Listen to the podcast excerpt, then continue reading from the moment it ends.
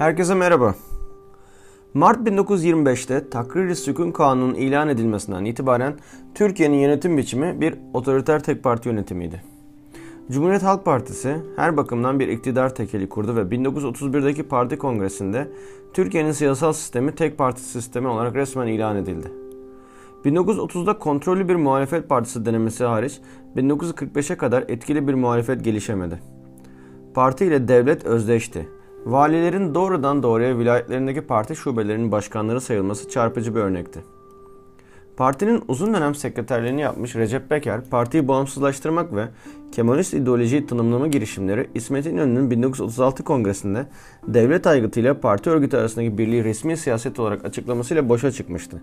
Öte yandan özellikle 1929 dünya ekonomik bunalımının Türkiye'yi de kötü etkilemesi halkta hoşnutsuzluk yaratıyordu.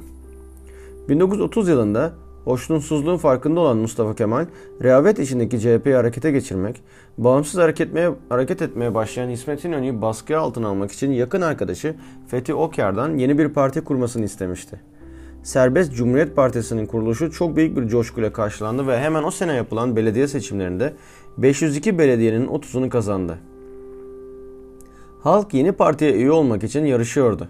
Bu kadar ilgiden rahatsız olan CHP kadrosu Mustafa Kemal'den kendi partisine destek olmasını ve ağırlığını koymasını istediler.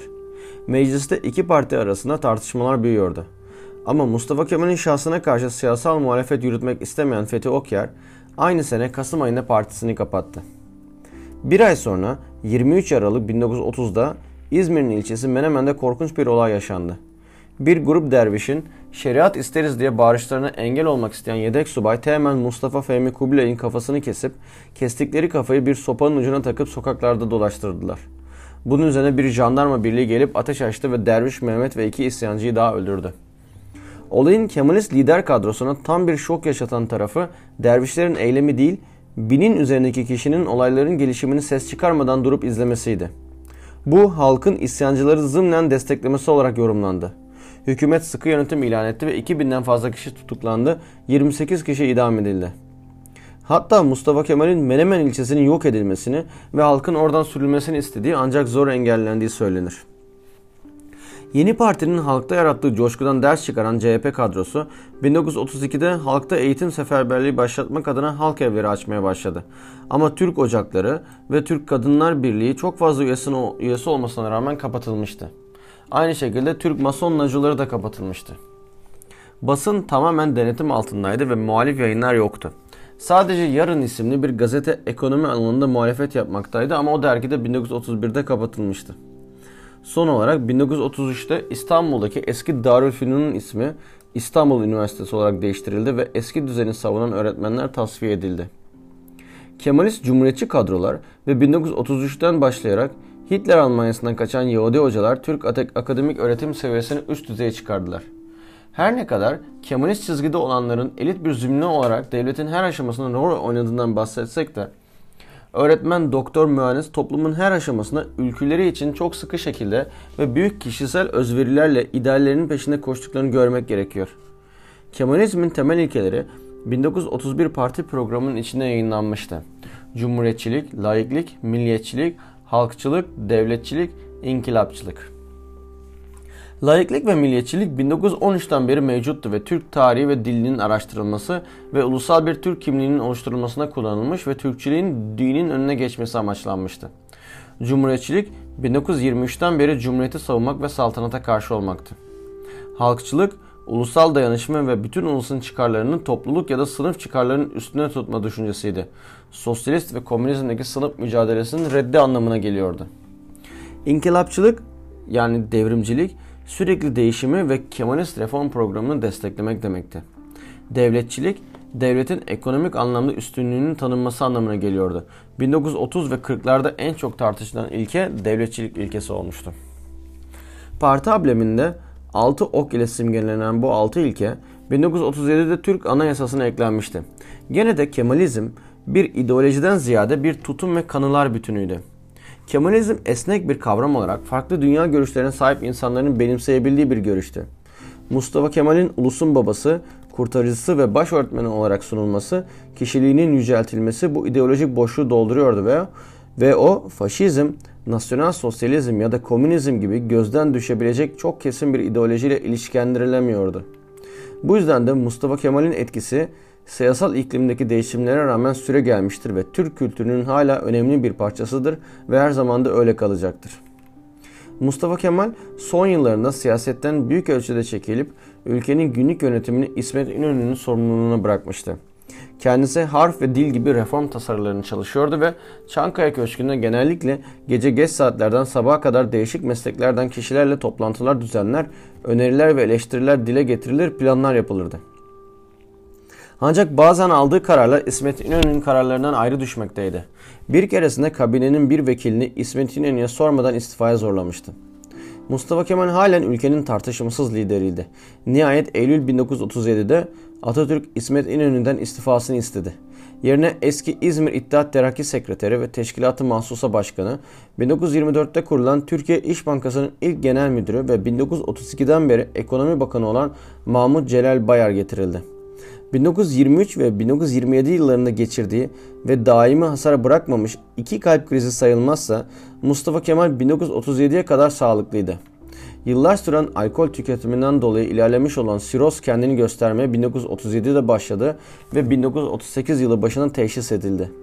Durumu Mart ayından itibaren ağırlaşmaya başladı. Hastalık halktan gizlenmişti. Ekim ayında hastalıktan söz eden bir gazete 3 ay kapatılmıştı. Gene de üst düzey siyasetçiler yaklaşan sonu bilmekteydi ve böylece bir iktidar kavgası başladı. Son yılın olaylarına rağmen İsmet İnönü güçlü bir adaydı. Ama rakipleri ondan kurtulmaya çalışıyor, hatta onu Washington'a büyükelçi atamak ve yeni meclis için seçimlere gidilmesini tezgahlamaya kalktılar. Hatta Mustafa Kemal'in İsmet'i istemediği yönünde vasiyeti olduğunu iddia ettiler. Ancak bütün bu girişimlerden sonuç çıkmadı ve Atatürk 10 Kasım 1938'de İstanbul'da son birkaç aydır hasta yattı Dolmabahçe Sarayı'nda vefat etti. 11 Kasım'da İsmet İnönü 2. Cumhurbaşkanı olarak meclis tarafından seçildi. Başbakan Celal Bayar, İsmet İnönü'nün rakipleriyle işbirliği yapmamıştı. Rakipler sağlam bir aday çıkaramamıştı. Hem milletvekilleri hem de parti bürokratlarının İnönü'yü desteklemesi, ayrıca askerlerin desteklemesi ve Genelkurmay Başkanı Mareşal Fevzi Çakmak'ın aday olmaması İnönü'nün önünü açmıştı. Atatürk'ün naaşı geniş çaplı bir kederle Ankara'ya getirildi ve geçici olarak Etnografya Müzesi'ne konuldu. 1953'te kendisi için inşa edilen Anıtkabir'e defnedildi. Bu kitabın yazarı bu noktada Atatürk için bir değerlendirme başlığıyla kısa bir paragraf eklemiş. Bu bölümü doğruca kitaptan okumak istiyorum. Atatürk için bir değerlendirme. Türkiye Cumhuriyeti'nin resmi tarih yazıcılığının ve esasen bizzat Atatürk'ün büyük nutkunun etkisine kalan tarihçiler, modern Türkiye'nin doğuşunu bir tek adamın tek başına kazandığı bir başarı olarak resmetmişlerdir. Bu kitapta farklı bir resmin verilmesine girişildiği okuyucunun gözünden kaçmayacaktır. Ama yine de onun taktik ustalığı, acımasızlığı, gerçekçiliği ve azmi emsalsiz biçimde birleştirmiş kişiliği olmaksızın Türkiye'nin bağımsız bir devlet olarak ayakta kalmasının çok zor olacağı da doğrudur. 1919'a kadar İttihat Terakki'nin askeri kilit kadrosunun bir üyesiyken hem parlak bir kurmay subay hem kavgacı ve aşırı itirazlı bir şahsiyet olarak ün yapmıştı. Onun 1925 sonrası yönetimi hem Türk toplumuna modern bir sıçrayış yaptırmada cüretli bir girişim hem de Türkiye'de olgunlaşmış demokratik siyasal kurumların gelişmesinde bir gerileme aşaması olarak addedilebilir. Ama ülkesinin tarihindeki en büyük bunalım esnasında kesinlikle en uygun adam olduğuna ve ülkenin ayakta kalması için herkesten çok katkısı bulunduğuna hiç kuşku yoktur. Atatürk'ün ölümüyle rejimde bir değişiklik olacağına dair spekülasyonlar yaygındı ama İsmet İnönü'nün Atatürk'ün temel siyasal çizgisini sürdürmeye niyetli olduğu anlaşıldı. Aralık 1938 Parti Kongresi'nde Atatürk Edebi Genel Başkan, İnönü ise Değişmez Genel Başkan yapıldı. Milli Şef ünvanı İnönü'nün resmi ünvanı oldu. İnönü Celal Bayar'ı başbakan olarak birkaç ay tuttuktan sonra aralarındaki ekonomik görüş ayrılıklarından dolayı istifasını istedi ve yerine Refik Saydam. Refik Saydam'dan sonra 1942'de Şükrü Saraçoğlu geldi. İnönü, bağımsızlık hareketinin eski tasfiye edilmiş liderleriyle de barıştı, birçoğu milletvekili oldu. Kitap bu noktada İtalyan faşist rejimi ile Kemalist rejimi karşılaştırıyor ve milliyetçilik noktasında benzerlikler olsa da farklı olduğunu, Atatürk'ün bir kere bile faşist tarzda büyük bir kitle toplantısında konuşma yapmadığını ekleyerek faşizmden ve diktatörlükten ayırıyor. Aynı zamanda Türkler o dönemin faşist ülkeleri gibi askeri ve yayılmacı bir söylem içinde değildi diyor ve ihtiyatlı, savunmacı ve gerçekçi politikalar ürettiğini söylüyor. Ve kademe kademe hukuk ekonomi olarak bölümlere ayırıyor bundan sonrasını. Hukukta laikleşme, dimsel simgeler alanında fesin, sarığın yasaklanması, tarikatların kapatılması önemli gelişmelerdi. Ama Şeyhülislamlık makamının kaldırılıp Diyanet İşleri Başkanlığı'nın kurulması ve Başbakanlığa bağlanması devlet ve din işlerinin ayrılmasından ziyade devletin din üzerindeki denetimini ilan ettiğini açıkça göstermekteydi. 1928'de Latin alfabesinin kabulü Orta Doğu'ya sırtının dönüp batılaşmanın en önemli hamlesiydi. Osmanlı Türkçesi Arapça Farsça alfabenin bir çeşitlemesiyle yazılırdı. Bu alfabe geç dönem yazılı Osmanlıcanın dörtte üçünü oluşturan Arapça ve Farsça söz varlığına uygun olmasına karşın Türkçe söz varlığındaki seslerin ifade edilmesine elverişsiz kalıyordu. Arapça sessiz harfler bakımından zengin, sesli harflerden yana fakirdi. Oysa Türkçe tam tersiydi. Kimi zaman tek bir ses için Osmanlı Türkçesinde dört farklı işaret bulunuyor, başka bazı sesler ise hiç ifade edilemiyordu.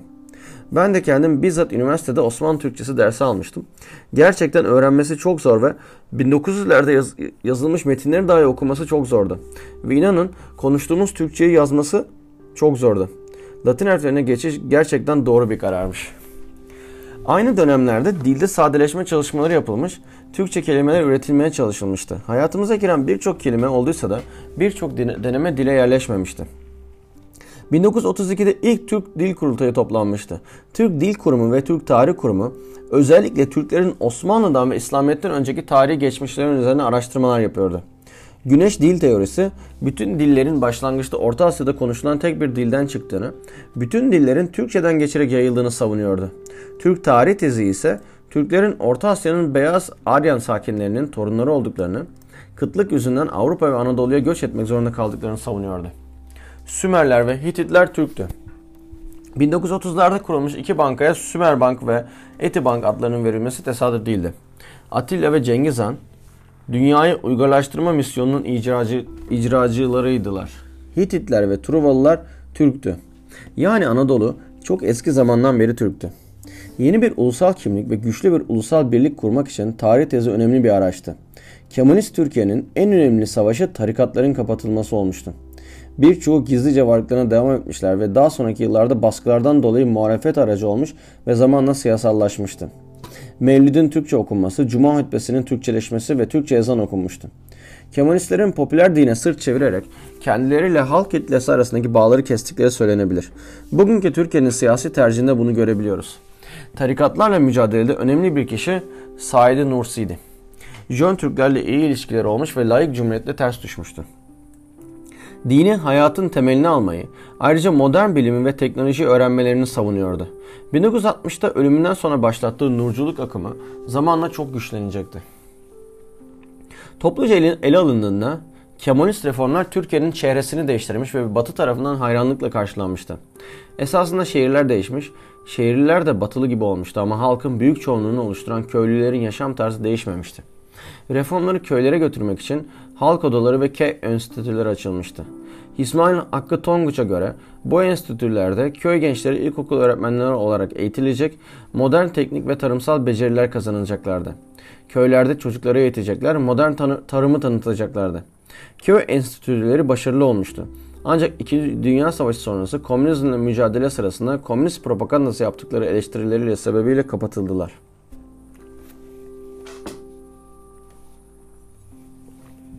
Ekonomik gelişmeler 1923 İzmir İktisat Kongresi ile başlamıştı. Kongrenin kararlarının CHP'nin programına 9 umdaya konulmuştu. Devletin büyük yatırımlardan sorumlu olduğu karma bir ekonomi istenildiği kararı çıkmıştı. Ne kapitalist ne sosyalist yeni Türk İktisat Okulu olarak duyuruldu. Özel mülkiyet ve özel girişim vardı, liberaldi ama demiryolu yatırımlarını devlet yapıyordu ve yabancıların mülkiyetindeki demiryolları da satın alınmıştı. Yabancıların elindeki tütün tekeli de millileştirildi. Halen Osmanlı Bankası vardı. Eski Ziraat Bankası yeniden düzenlendi. İş Bankası ve Sanayi Bankası kuruldu. Hintli Müslümanların Kurtuluş Savaşı sırasında başladıkları paralar İş Bankası'na yatırılmıştı. Mustafa Kemal İş Bankası'na ortak olmuştu. Türk sanayisi halen zayıftı. Lozan'da 1929'a kadar ithalat vergilerinin düşük kalacağı sözü verilmişti. Bu yüzden 1929'da hemen yükseltildi. 1925'te tarımda eski aşer vergisi kaldırılmıştı ve tarım gelişiyordu. 1929 dünya ekonomik bunalımı tarım ürünü fiyatlarını düşürmüştü ve Türk ekonomisi de bu yüzden çok kötü etkilenmişti. 1931 Kongresi'ne devletçilik ilkesi kabul edildi. 1932'de bir Sovyet heyeti Türkiye'yi ziyaret etti. Sovyet kredi desteğiyle 5 yıllık kalkınma programı ilan edildi ve büyük sanayi tesisleri kuruldu. Türkiye'deki devletçilik siyasetinin en coşkulu taraftarları İsmet İnönü ve Kadro dergisini çıkaran bir genç yazarlar topluluğuydu. Yazarlar CHP'yi Kemalist devrimin öncüsü olacak nitelikli bir seçkinler zümresine bir kadroya dönüştürmek istiyordu. Toplumsal, ekonomik ve kültürel yaşamın her alanında devlet planlamasını savunuyor ve devletçiliği komünizm ve kapitalizme karşı bir çeşit üçüncü yol olarak görüyorlardı. Ancak onların geniş fikirleri planlamayı ekonomi alanıyla sınırlayan yönetim tarafından kabul görmedi. 1930'ların ikinci yarısında Türkiye'nin gayri safi milli hasılası dünya ekonomisindeki iyileşmeye paralel olarak artış gösteriyordu. İkinci Dünya Savaşı öncesi Türkiye'nin ticaretinin neredeyse yarısı Almanya ileydi. Yine de ekonomi tehlikeye açık haldeydi. Türkiye İkinci Dünya Savaşı'nda tarafsız kalmıştı ama ordusunun barış zamanı 120 bin olan asker sayısı 1,5 milyondu. Muazzam bir ekonomik yük, getirmişti bu. Savunma bütçesi %30'dan 50'ye çıkmıştı. Enflasyon artmıştı. Ocak 1940'ta çıkarılan Milli Korunma Kanunu ile hükümete fiyatları saptamada, ürünlere el koymada hatta zorunlu çalışma yükümlülüğünü getirme yetkisi vermişti. Savaş sırasında bilhassa maden sanayinde zorunlu çalıştırmalar yaygındı. Gayri safi hasıla ise hızlı düşüyordu. 1939 seviyesine 1950'ye kadar gelmeyecekti. 1939'daki seviyeye. Devlet müdahalelerinden faydalanan ve kara borsa yapan bir kesim çok zenginleşmişti. Hükümet bunun üzerine bunları vergilendirmek adına Kasım 1942'de varlık vergisini çıkardı. Vergi matrağları memurlar tarafından tayin ediliyordu ve sabit bir oran yoktu. Verginin büyük çoğunluğunu İstanbul tüccarları ödedi ve küçük gayrimüslim topluluklar Müslümanlara kıyasla 10 kat daha yüksek oranları ödedi. Çoğu borcu ödeyebilmek için iş yerlerini satmak zorunda kalmıştı. Ödeyemeyenler zorunlu çalışma kamplarına gönderilmişti. Varlık vergisi Batı tarafından kınandığı için 1944'te kaldırıldı ancak azınlıkların Türk devletine olan güvenleri sarsılmıştı.